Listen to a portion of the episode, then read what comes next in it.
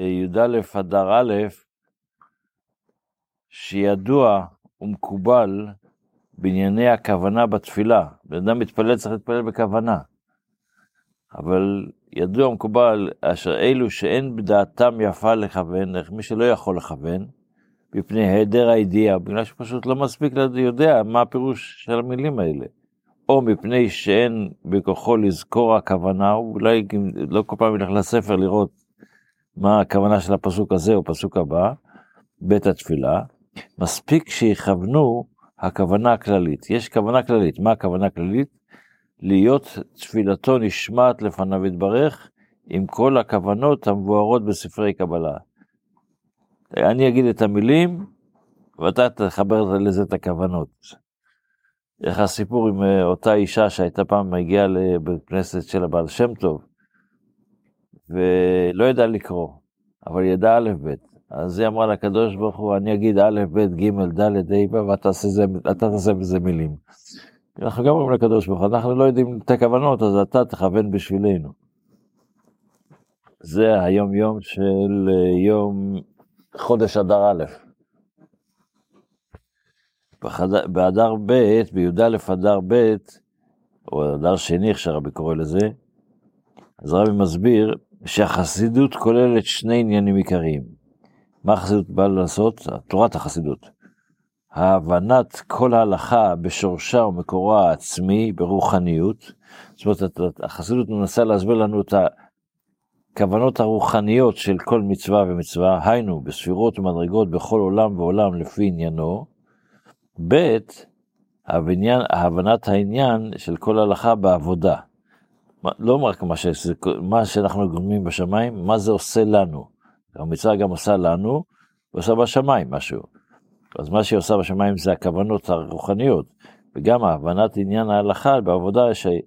היינו שגם כשהיא חוכמה ושכל אלוקי ודין תורה. בכל מקום צריך למצוא בזה עניין בעבודה, בהנהגה של מה זה עושה לנו, כל מצווה, מה... מאוד למשל תפילין, זה לשבת את המוח והלב, וכן הלאה וכן הלאה. בספר המצוות, אם היום,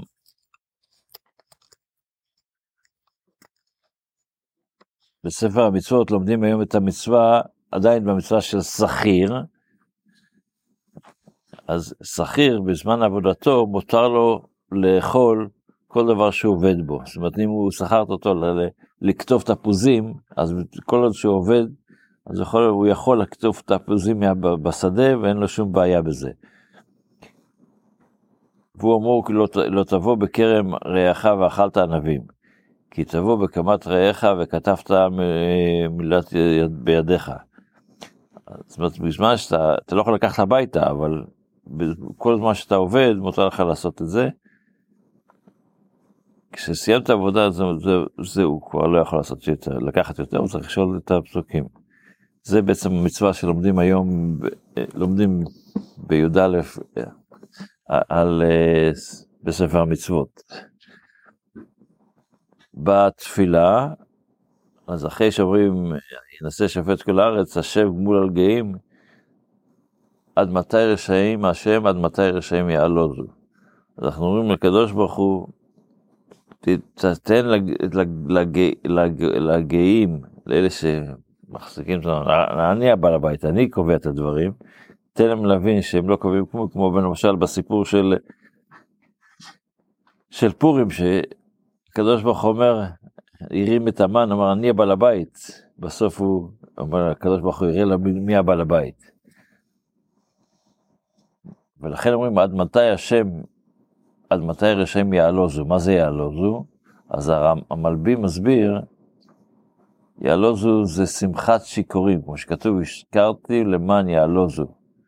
ושמחתם מתבטאת, כשהם קופצים, משתוללים. וזה, וזה מה שאנחנו אומרים לקדוש ברוך הוא, עד מתי הרשעים, אלה שחושבים את עצמם, שהם הבעלבתים, ישתוללו. אלא יש את המשך, שמצא שם לשיעור הבא. כל טוב.